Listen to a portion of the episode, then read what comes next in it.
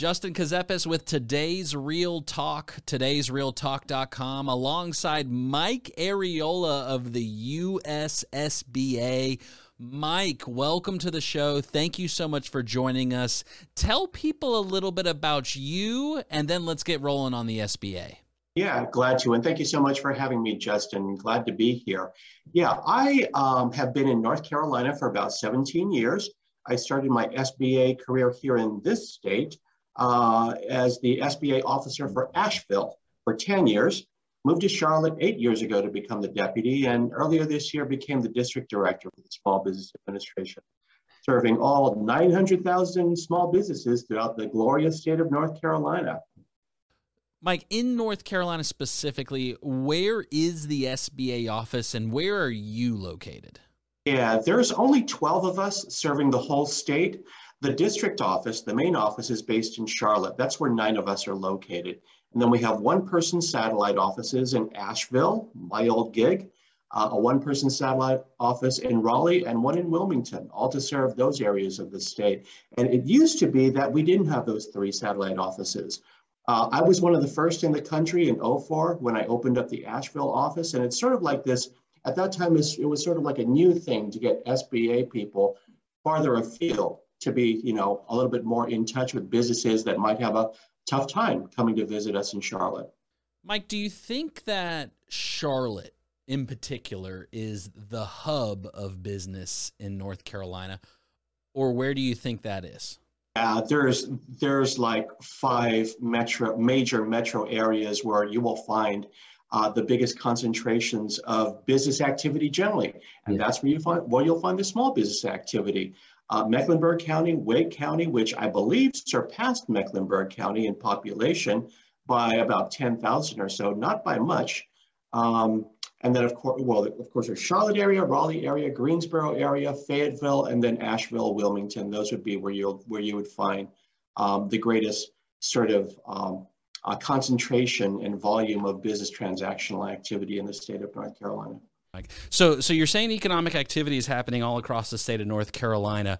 What do you do? You think that in the past two years there has been a significant increase of economic activity in North Carolina? Uh, the last two years would stretch back uh, about six months prior to the pandemic. So, yeah, I would say two years ago, things were very much on the upswing. And then within the last 18 months, of course, is when uh, we've all encountered these shutdowns and such. So a great deal of economic activity was constrained, but we're starting to see a rebound for sure, uh, particularly with um, uh, the number of um, folks that are getting vaccinated, the reduction in hospitalizations. There are still some areas of concern, but of course, our ability to rebound fully as a state economically is going to be dependent upon how well we can conduct, we can contain the, the COVID pandemic. Mike, how closely do you work with the North Carolina state legislator or the SBA office? Do you guys have a hand in glove partnership at all with the legislator at the state? Given, you know, you guys are the federal side, right? Let's be honest. And then there's the state side. And there's definitely been that crossover during the pandemic of, you know, who's in control, what are the levels, et cetera, et cetera. How tight are you guys in the local district office with the state legislator? Um, with the state legislature, we, we do get inquiries from them uh, for, on behalf of some of their constituents uh, who might need a little bit of help from SBA. Um, we are a federal agency, so we are accountable to our, our congressional delegation. So I'm in touch with them quite a bit. I would say at the state level, we are more, um, we're a lot tighter with some of the individual agencies. The North Carolina Hub Office, which operates as part of the Department of Administration, the his, Office of Historically Underutilized Businesses, that is like the state um, government procurement program for socially and economically disadvantaged business, businesses. And we have had a very fruitful partnership with them by showcasing our programs and resources for all of their minority and women owned firms. So that partnership has been very strong. We also work with uh, Economic Development Partnership of North Carolina. We provide them um, funding and they can uh, underwrite the state trade export program, which enables small businesses to tap into for, foreign markets. So our relationship with the state government is usually at the agency level where, you know, we've got some very strong relationships going on with those folks.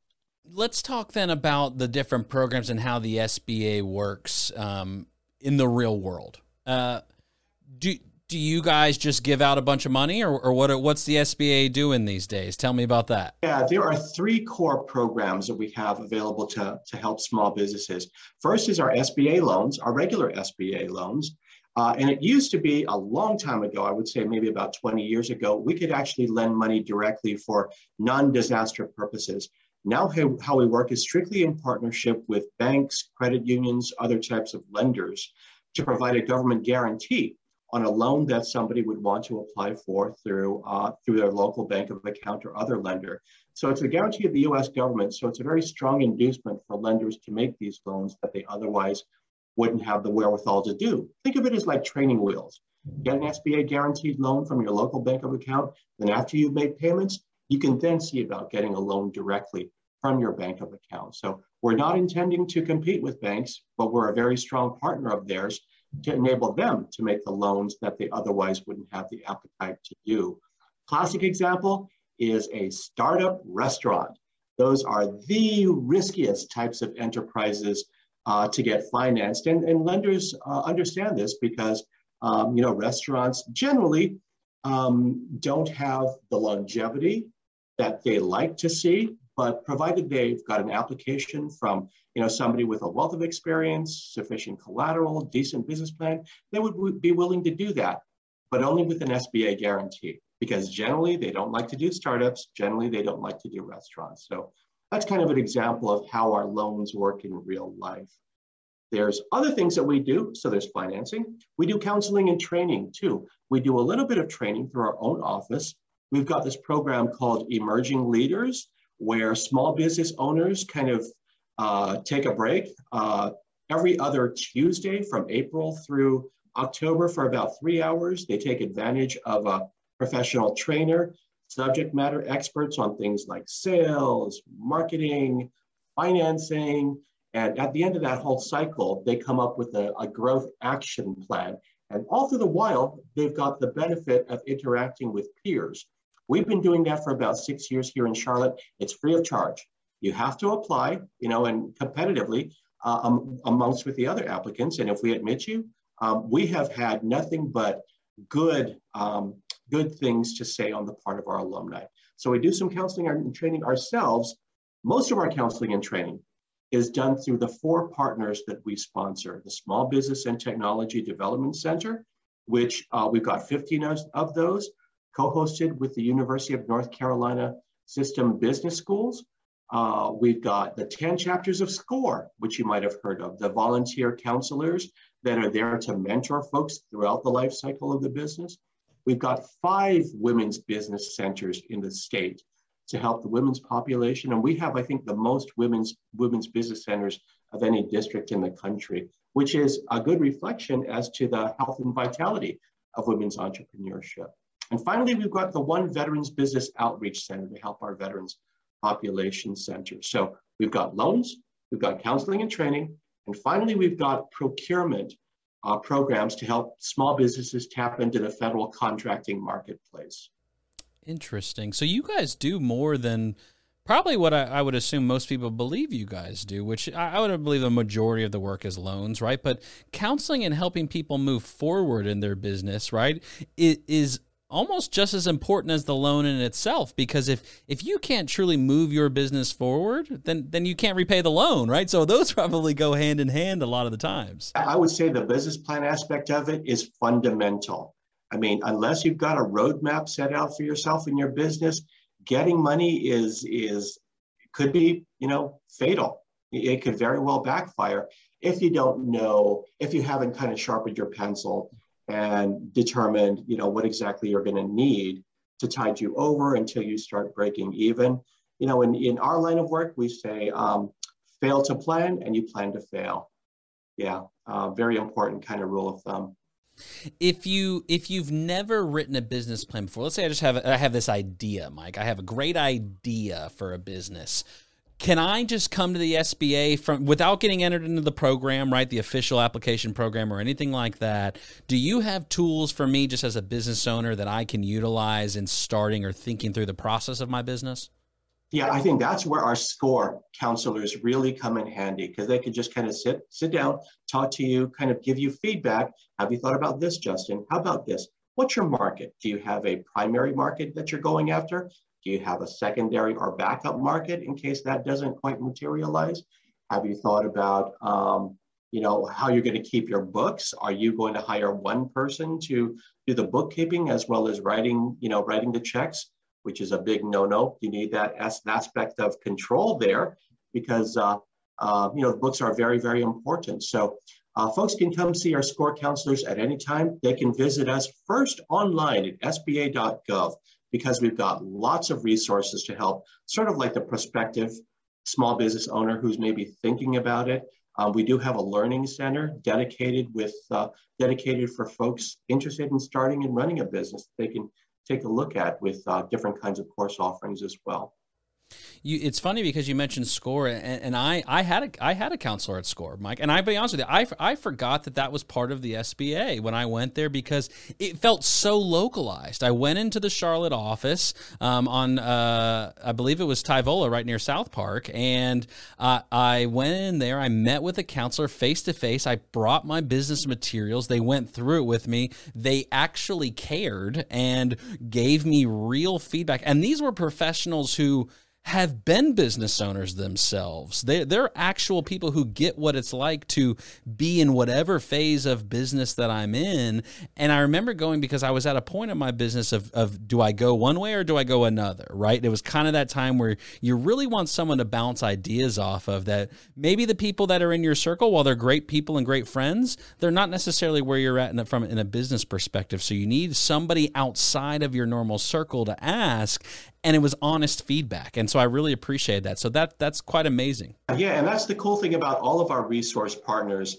Um, you know each of them have different skill sets each of them have different life experiences. It kind of depends upon where you are in your in your business life cycle and what kind of expertise you you need. Uh, score is really perfect for that because as you said they know the road as entrepreneurs themselves. If you've been in business for a while and you want to explore say uh, international trade then SBTDC's got has has devoted um, counselors uh, whose expertise is exactly in that area. And, and exporting and international trade, that's just one of their specialty areas. If you were more into the mode of, hey, you know, I'm a woman entrepreneur, I want to just expand my network of like-minded uh, entrepreneurs, and I kind of um, would uh, also just kind of value the fellowship being amongst women entrepreneurs, the Women's Business Centers would be right up your alley. And then finally, the Veterans Entrepreneur Business Outreach Center, uh, similarly for veterans and, and their kindred spirits is available. Um, and they can, can connect folks with uh, workshop and other learning opportunities as well. Mike, let's get down to brass tacks. Uh, people want to borrow money they need it as business owners, right? Cap access to capital. We've talked about a couple episodes about investing, right? And and real estate and and what it takes to uh, make money and and the reality is is sometimes you've got to have money to make money right? The old saying goes. And so access to capital for a small business uh, can be a little bit difficult. So walk us through the the loan programs. Let's start with the one that i've heard most of all and that's 7a that's the program i have heard of uh, most of the time, whether it be at the real estate firm, right, or other business entrepreneurs that I know, they talk about the 7A program. What is it? The 7A guarantee program works like this. You walk into your bank or credit union and you apply for your business loan, and your, your lender could render one of three possible decisions. Yeah, no problem. We'll approve your loan outright. Hey, great. That's the best of all worlds. The second uh, possibility is no, I'm afraid we need to deny your loan application because of marginal credit or um, you're in the type of industry that we are avoiding for policy purposes at this time. Uh, and the third possibility is your lender could say, yeah, we're willing to make this loan, but you know what? We're going to apply to the SBA for a government guarantee uh, because you're too young in business or because you're like one of those high risk industries like restaurants. And so when that happens, the lender makes their, their application to us for our guarantee. And if we approve it, we stand off to the side sort of as like your co-signer, ready to make payment in case you're not able to do that. So that mechanically is how the program works. Um, I want to touch on how you open this conversation by saying you need to have money in order to get money. Yeah. Let's take the example of a startup business. Usually, what you want to do is um, the easy thing is just to kind of jot down all the various assets I need to start up that business. Whatever that total is, figure that you're going to want to be able to cough up 20, 20% as a rule of thumb of your own capital and then approach your lender with the idea of, of having them finance 80%. Um, it is extremely rare to approach any lender with the idea of 100% startup financing and get it because uh, in almost all cases, your lender and SBA, we're going to look to, to you to have some skin in the game. So we do require you to have some money, not tons of money, such that the SBA loan portion is only 30 or 40%. That's kind of what, what not our mission. But we do uh, expect some kind of, of your own contribution out of your own pocket um, towards that total financing package. For the 7A program, is there a minimum and maximum loan amount, or is could it be $10 million? If I had a good enough business idea, Mike, and, and it might be a restaurant, but if it's if it's worth 10 million, would you guys lend on $10 million? Um, our maximum loan is 5 million. Okay, so um, however, there's the SBA 504 loan program where the total financing package can be a lot higher. And the SBA portion, uh, let me tell you a little bit how the 504 program works. It's strictly for land and building uh, or very large pieces of machinery. So fixed assets is what the 504 program is all about. And if you visualize a pie chart, 50% of the financing is done by a private sector lender, like a bank. They take the first deed of trust. So lenders like it because they're doubly secured. Yeah. Usually about 10% of that pie is your capital. So 10% out of your own pocket, that's pretty good compared to what lenders are ordinarily going to require you. And then the rest, the balance about 40% is done by an SBA lending partner called a certified development company. And they can do fixed rates up to 25 years. I think last I heard the, the rate of interest was two point something percent for the SBA portion. So very, wow. very, um, very, uh, very humongous benefits for folks in terms of low down payment and low fixed rate. And lenders are in, have a very strong inducement to make the loan because they're doubly secured. Now that total financing picture can be way above 5 million because our portion is limited to, I, I believe it's 5 million uh, on our portion. So if we're only doing 40%, potentially you've got, you know, a very large, you could do a project up to 30 million, as long as the bank is willing to take that huge chick, huge chunk, and our portion is limited to 5 million or whatever the maximum happens to be on that project. What does SBA um, look for, generally speaking, when they get per call from a from a local bank and and they say, "Hey, we've got this applicant. We think they're right there on the underwriting requirements for um, either program. Let's say 7A or 504. Are are the underwriting requirements the same on both programs as far as from the individual borrower perspective? Or are there differences that you look for? We and our lenders, uh, let me cover two things. First, it's eligibility, but also credit underwriting. Let me talk about the credit, credit under, underwriting piece uh, first. We and our lenders look at the same things, the five C's of credit. Um, first and most important is your character, as, as demonstrated in your credit history. Second is capital. How much of your own capital do you have to bring to the table, or do you have invested in your existing company? So Taking a look at the net worth on your balance sheet is key. Uh, we also take a look at uh, collateral considerations. Uh, the, the conditions, operating conditions surrounding your business, is the market favorable or not so favorable to your business idea? And fifth C, the fifth C of credit is cash flow. You know, do you have, um, in our view, sufficient cash flow to repay the debt as well as the existing debt burden? So we and our lenders look at the same five C's of credit. Before we get there, we need to establish that it's an eligible type of enterprise. So we typically get calls from the bank saying, hey, I've got this kind of business in mind. Is this eligible? And we'd say, yeah, we just kind of, you know, from our, from our memory or our handbooks, yeah, this is eligible or no, this is not eligible. Let me give you an example of entities that are not eligible. For regular SBA loans, nonprofits are not eligible. Passive rental uh, businesses like apartments or commercial rentals uh, are not eligible either because in SBA's mission, we want to help small businesses that A, contribute to the tax base, hence no nonprofits, and B, create jobs, hence no passive uh, income kind of um, businesses.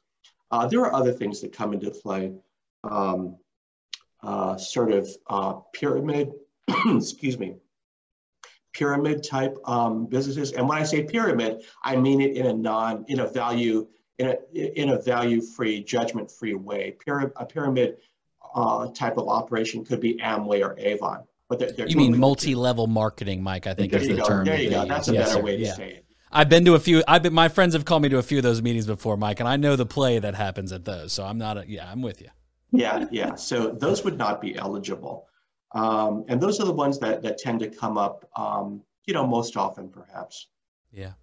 So when when you get the the the relationship then between you and the localized banks, is it is it are how do they get on an approval list? How does a bank get on an SBA list? Do they have to be, or can any bank call up the SBA and say, "Hey, would you guys mind lending to this borrower?" How does that process work?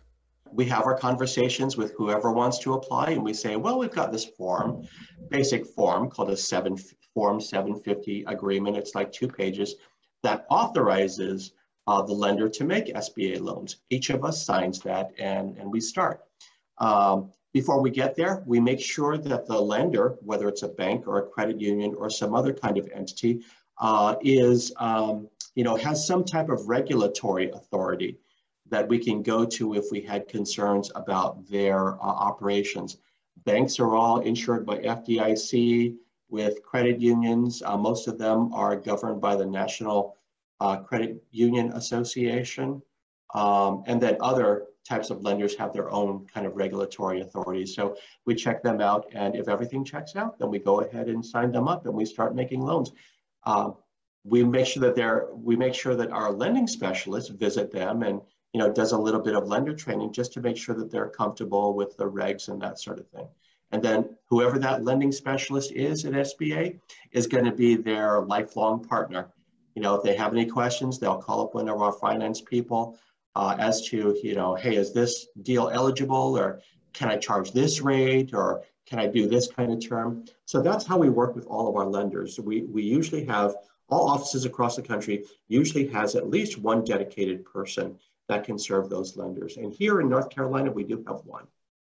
When you when someone calls you up and let's say they start rather with their local bank and start with SBA instead, do you guys provide referrals to banks or do you say, "Hey, go find your own bank and then we'll be in touch"? How do you guys do it from that end? Uh, there's a couple of couple of ways to answer that. The first thing that that comes out of my mouth is wherever you have your bank accounts, that's the lender you should go through first or you know your uh, checking account through a credit union. You should apply through them first. Um, and if they're not in a position that your only recourse is to go to another lender because we don't lend any money directly. Uh, we do have a list of north carolina based lenders on our website sba.gov slash nc that folks can take a look at if they're not sure if their lender is an authorized uh, sba lender. And there's also something called lender match sba.gov slash lender match that kind of operates as like match.com, you know, connecting a borrower with a lender. You go on, you type in a couple of, uh, for a couple of prompts, you know, how much you want, where you located, um, uh, what's the purpose of the loans, and every lender that has, you know, checked off the boxes, yeah, I'm willing to do all small businesses in North Carolina looking for loans of 20,000 and above. Anybody with those various search criteria will then uh, will then have the option to hit you back within 48 hours. Um, and yeah, we found a lot of our lenders have found that to be a terrific way to generate leads. I would imagine so because if you just direct them to your site and then they, as long as their their profile, we'll call it right, the bank's profile within the search parameters is accurate, absolutely, because there's nothing wrong with getting an SBA loan. I think that sometimes there's a the uh, um, stigma, we'll say, right? That that SBA means that you you really don't have the credibility to get a loan. But at the end of the day, I I've closed some, Mike, between you and me that that were substantial numbers, close to that five million mark, and that's real money. That's real cash at the table. For sure. There's lots of reasons why existing well established companies would want to take advantage of an SBA loan. And number one on my list is we enable the lender to give much longer loan terms than they otherwise would be able to do. Longer loan terms means lower monthly payments. Lots of big established businesses are looking for that kind of relief when they're in a growth mode. Yeah, you mentioned what 25 years you guys will amortize the a loan over? Yeah, 25 That's years. substantial. That's Yeah. substantial because if if I think to a lot of commercial loans, maybe getting twenty years, right? Probably most of the time ten, but even then, what ballooning every five? So you got to refinance every five years. Not so with us. 25 years straight. 25 years straight. There could the, the lender could, you know, have a rate call, which is fine. You know, we understand that. But the term itself, you've got the full 25 years. You don't have to refinance it every five years with a balloon payment. It's just straight 25 years. See, Mike, I'm a, I'm I'm an entrepreneur at heart. So you tell me, you said the 504 program was that the name of the the the number call for the other program? For the fixed asset loan program, yeah. So let's say I'm a farmer and I want to buy um, some machinery, right? Because you know, industrial right now and farm and agriculture in our economy right now is the, the sector to be in. We'll call it. Do you what What are you guys seeing from that perspective? Do you guys, you know, let's say I got a five hundred thousand dollar tractor I need to I need to finance. Is that something you can help out with? Not on the 504 side. On the 504 side, rule of thumb for machinery, as long as it doesn't have wings or wheels, we're good to go. But you could look at the 7A side, you know, say like a tractor with an estimated useful life of 20 years. Okay, we can live with that. 20 years is what we could do. Um, so, yeah. Okay, so the 504, so we're talking machinery in the sense of, let's say I want to start a hops business, right? A, a hops farm, and I need a an inside mill to process all those hops.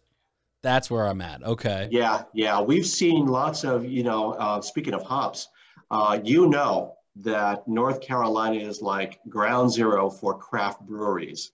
Uh, walk into any of the breweries of, of some of the best known uh, craft brewers in the state, chances are those huge vats were financed SBA 504. What about CBD? What are where are you guys at with hemp? Are you will are you able to lend on hemp or no? That is a good question. Uh, there was a new regulation that came out on that, and I'm forgetting what exactly the particulars are. Yeah, I think I think North Carolina is poised for hemp now, Mike. Come on, we know we know some of the agricultural programs going on at NC State University are looking pretty good right now. Yeah, yeah, I, I, I forget. I forget exactly where where we are. We are a federal agency, Right. After all, so I forget. I thought I could trick you for a second there, Mike, but you're too sharp for me. Yeah, almost did, and uh, yeah, it's been a little bit tough keeping up with all the changes. You know, having been in COVID relief mode the last eighteen months, but we're trying.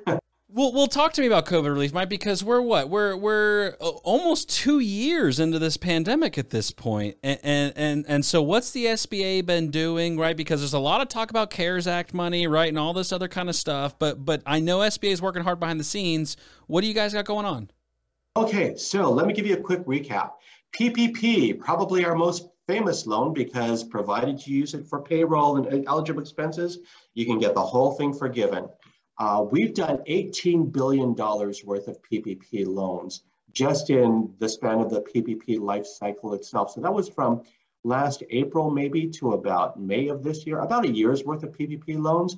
In a, in a usual year, we do uh, like 1 billion. So that's 18 years worth of PPP loans smashed into the, into the span of one year. And is that that's federal or state. Mike? Is that Sorry? federal or state? Uh, federal, yeah. Yeah. Yeah. It's a lot of money. Oh, oh, I'm sorry. I'm sorry. In the state of North Carolina, we've done 18 billion. 18 loans. billion in the state of North Carolina alone. Yeah, yeah. Usually, like I said, usually we do 1 billion in a non-COVID loan environment. Uh, so that's over and done with. Everybody is going forward with their forgiveness of those loans. Um, the economic injury disaster loan, which is the only direct SBA loan that you can get these days, those are still available. And we bumped up the limit to 2 million and folks can apply through December 31st, but get your applications in now, don't wait. We still have those economic injury disaster loan free money advances of 10,000 and if you qualify an additional 5,000. Those are also still available available until December 31st. So you can apply for those as well. Then there's the specialty kind of programs, the Restaurant Revitalization Fund. That went, as everybody expected, went like that. super huge demand and uh, obviously inadequate funding. Uh, where do we stand with that? I know that there's lots of clamor on the part of the restaurant industry to get Congress to appropriate more, more money. And that, that I'm going to leave in their hands because we're, we're the executive branch. We do whatever Congress gives us. Y'all sort it out in terms of the, the discussion and the policy making. And when you've made your decision, just know that we're here ready to uh, continue to uh, to go forward with that. And those were grants. The restaurant revitalization funds was was grants. Those were free money. And finally, there was the shuttered venue operators grant, which we've we've helped hundreds of live entertainment venues, museums, theaters, and such throughout the state of North Carolina. And those are are being are being wound down, uh, you know, as we speak. So yeah, we've done a lot. And throughout the pandemic, we've been um, uh, pretty much working remotely all this time. But I would dare say, as a result of this remote work, the convenience of being able to log on early and log off as late as you need to has made us really productive in terms of being able to respond to all the emails and all the phone calls that we've been getting. It has not stopped. Our folks have been all in since day one, and uh, you know, bless them for being fully on board. Yeah, that's that's a that's a it's been a long road, right? I think I think we got so caught up in 2020, we forgot where 2021 went, right? We're already in fourth quarter, approaching 2022 really fast and and my gosh, you mentioned concerts and live venues. I was so excited. My wife and I we went to our first concert in over a year last weekend at um, PNC. We went to see Zac Brown band and one of our favorite bands. So it was so great to be able to get back inside of a venue and, and to be a um, you know get some just uh, time away from the kids, right? Grandma was babysitting a little bit for us, which was nice to be able to get out of the house for a little bit, right? And then we're coming up again on another concert at Comcast. So we're very excited to get back into the flow of things. I think people are excited, right? So it's nice to to kind of have a little bit of that coming back the right way, which is it, it's good. So I'm sure the business owners and and and all the jobs associated with it, right? Think about all the jobs associated with live venues and entertainment. My gosh, the people that have been out of work for so long long. And let me let me say another word about live entertainment venues and, and shuttered venues. Um, when you have a live venue in particular, and this is most important to our smaller cities and towns, that live entertainment venue tends to be the anchor of lots and lots of other economic activity going up and down that main street. Because when those folks come to that venue, they spend money at the bars, at the restaurants, and the shops when those venues shut down, the whole town pretty much shut down as well because their customers weren't um, weren't patronizing the surrounding businesses. So yeah, SBA you know fully understood the implications of that. And like I said, it's it's most acute for our smaller cities and towns. Definitely hurts us in Charlotte and Raleigh and, and Greensboro as well, but more acutely felt in the smaller cities and towns in North Carolina. So yeah, and for that reason, we were just happy that it rolled out, and we did what we can to help too. You know, I think even to like the Lexington Barbecue Festival, right, Mike? I think about the excitement that I didn't get to enjoy in 2020 over that, right? And and and, and all of the things related to transportation, right? You get into transportation in the middle of all this too, and the trickle down effect of all of that. So there's just so many ties to the economic stature of an area and the venues and the people, right? And, and it's always going to be about people at the end of the day. And that's what I think is unique about the Small Business Administration is that it focuses on the people. And that's a nice aspect um, it's not just about dollars and cents and numbers. It's about, hey, you have an idea. We want to support that. And that's nice to hear from a government entity. So thank you for that, Mike. Yeah, for sure. For sure. It's a mission that we all believe in. We're happy to do the job uh, at a time when our folks need us the most. So, yeah, we're all in, man. Mike, what do you what do you think people should what do you think is the most underutilized aspect of SBA? Where do you where do you, would you recommend someone, hey, you want to start with something, this is we, we always get this feedback right or at some point so much percentage ends or stops the equation here. What do people need to know? Uh, okay um, uh, i think you started to say you know like the un- underutilized yeah. or underutilized aspect of SBA um, i would probably say and you're just starting up probably SCORE. Not just SCORE but probably SCORE because those folks really i mean their area of expertise is in helping you know, as we call the tire kickers, those who might be interested but maybe might want to refine their idea, or those who, you know, they have the idea, they're all set. They just want to make sure that they're on the right path. SCORE is an excellent resource for them. They would probably not appreciate me calling them underutilized because our chapter here in Charlotte is huge. I think we've got close to 100 mentors. Wow. Uh, just with the Charlotte chapter. Raleigh is also very large. And some of our other areas, Asheville, although Asheville is, is a smaller city because it's real popular and we've got very successful retirees out there wanting to sharpen their skills, they've got a huge chapter of about 50 counselors too. So not a small chapter at all. Um, and they're available. These are volunteers. I mean, they don't even get paid, but they do that, you know, just as a means of giving back to their community, but also staying active and, you know, keeping their their their minds active and fresh and getting the charge out of dealing, especially with the young ones. I know that they really like that.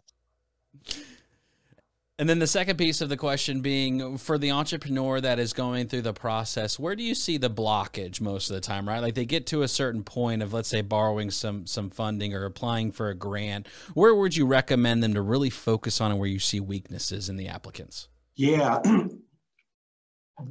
One thing to say on that is we don't expect every small business loan applicant, every small business owner to be able to go through the paperwork uh, process with the passion of a CPA. That's what your bookkeepers are for. We expect y'all to be experts at your passion as, as a small business owner, whether that's uh, good at cooking, you know, uh, as you look to start your restaurant, or good at, um, uh, I don't know, uh, purchasing nice kinds of products for your gift store. We expect you to be the experts in that line of business. But for, you know, in terms of filling the gaps, check out some of our resources as well, because many of them do have capital formation goals.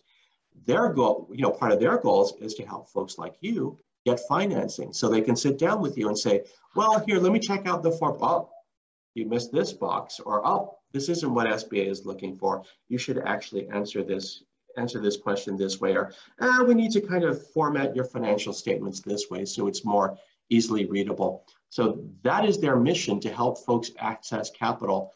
And so those folks are the experts in the paperwork aspect of it. You know, one thing about starting and running a business is it need not be a journey in solitude.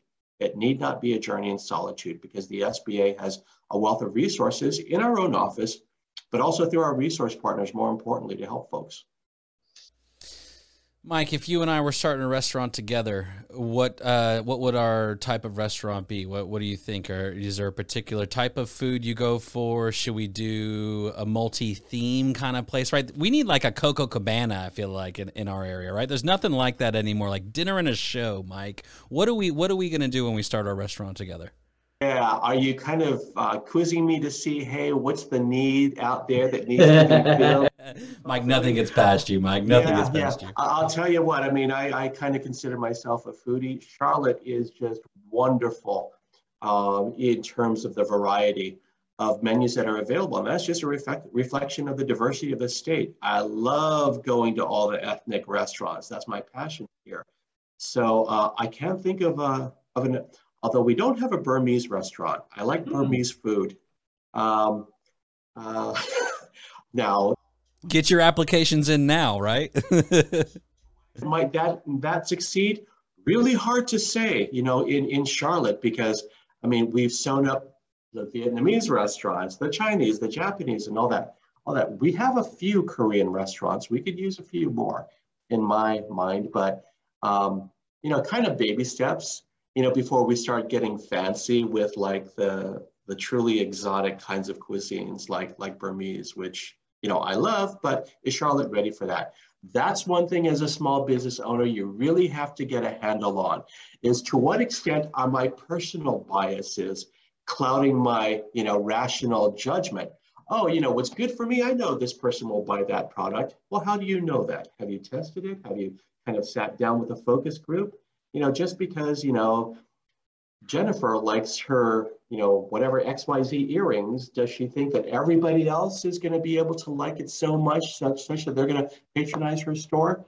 Maybe, maybe not. That's where we would kind of rely on her knowledge of the market by doing things like testing it out at maybe these, um, you know, pop-up boutiques and, and such. So, um, so that's a very important to make, uh, especially to our would-be entrepreneurs. Is be careful uh, of uh, your personal predilections that you bring to the table that might not fit for everybody else it, it's hard because we, we get emotionally connected to things, right? We put so much time and effort and passion into things, and we can get so narrow minded that we are not seeing, okay, the market as a whole. And we do, we're talking about business, right? So you've got to really define your target, your market, um, multi-year plans, right? I think that's an underutilized thing. We're so focused right now on day to day in the business world because everyone, even existing businesses, is trying to figure out what's going to happen, right? But we still have to try to create some type of accurate prediction models for years to come, and that's hard. That takes skill and time. Yeah, and that's why we've got resource partners to help with your business plan. Let me say a word about business plans. I mean, this is you transferring your knowledge, your passion, your research onto you know various sheets of paper so that you can give that to your counselor and your lender and they can evaluate uh, they can evaluate your loan prospect based on that. I think that's a very important point to make because when you go to apply for a business loan it is not personal. Lenders only deal in documents all right? We only deal in documents because you know if something goes wrong well you know i did review the business plan boss. I mean their projections did seem pretty reasonable. They sensitized it, you know, for you know best case, worst case scenario, and realistic scenario. And I thought they actually had a shot. But there was this thing that happened, you know, out of the blue that kind of, you know, caused that business operation to go under. And that's why, boss, we're faced with a 50% write-off of the loan. Lenders only deal in documents. It's not a personal thing. They only deal in documents because they need to be able to justify their loan decision to their boss. That's all. That, that's all it's it's all about, really. And that's how you eliminate the bias, right? If, if you if you take the names off the table, right, you take the the individual people and let's say the way they look or whatever, and you look at it on paper, does it make sense? It's one of the easiest ways to make sure it's not biased and that that's a good model. There's nothing wrong with that you know what i mean? So that's that's good so. Although i will say also you know lending is about relationships. Oh yeah. So the face to face is super important. So yeah. you know wear a coat and tie you know shine your shoes put your best face forward be respectful be open to what your lender has has to say because that lender has been lending tons of money to small businesses before you showed up. And, and it's that those years of experience that are kind of um, uh, uh, sort of providing context to the conversation that you're going to have with them. Well, it goes back to the very first C you said, Mike character. Character at the end of the day is always what's going to control business is your personal character. And that's good. Yeah, for so, sure. Mike Arriola with USSBA, the district director. Do I call you the district director, Mike? What should I call you? District director yeah, District of North Carolina, which right now is booming, Mike. We're doing pretty good in North Carolina, but we want to welcome as many businesses as we can. We like business in North Carolina. We want more of it here. If you've got an idea, reach out to the SBA. Look, listen to all the resources Mike uh, has provided us with today. Mike, what's the best site for people to get to to get to you? SBA.gov/nc. There we go. They even abbreviated North Carolina for us, Mike and his team did, just to make it that much more simplistic of getting to. Mike, thanks so much for your time. We really appreciate it and hope to speak with you again soon. Yeah, well, thanks for having me. Pleasure to be with you.